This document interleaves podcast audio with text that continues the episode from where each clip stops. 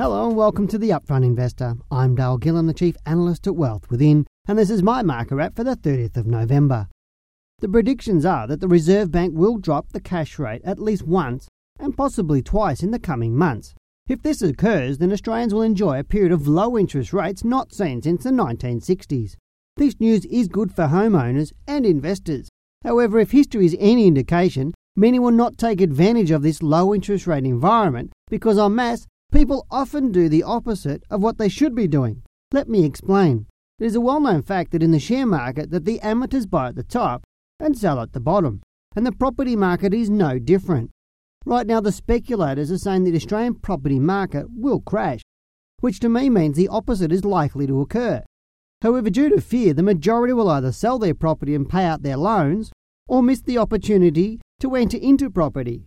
Now, the current low interest rate environment gives investors a huge opportunity to set themselves up for the future by securing good investment properties at lower cost and, more importantly, being able to positively gear those properties. Now, for homeowners, the opportunity to fix their home loan in the next year at low rates will reap huge rewards in the years to come. Right now is once in a lifetime opportunity that sadly I believe many will miss as history does have a habit of repeating itself. So, what do we expect in the market?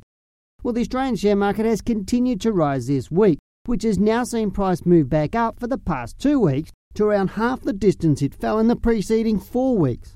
This solid move is a good sign that the Australian share market will keep rising at least in the short term.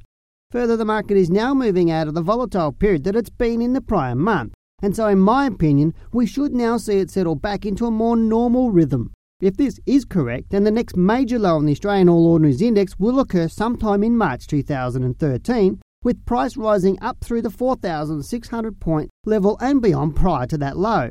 At this stage, I believe the high will occur around 4,800 to 4,900 points and do so sometime in February 2013. That said, this move is unconfirmed right now, and therefore, first I'd like to see the All Ordinaries Index move solidly back above the long term strong resistance level at 4,500 points. I'm Dale Gillham, the Chief Analyst at Wealth Within, and that's my market wrap.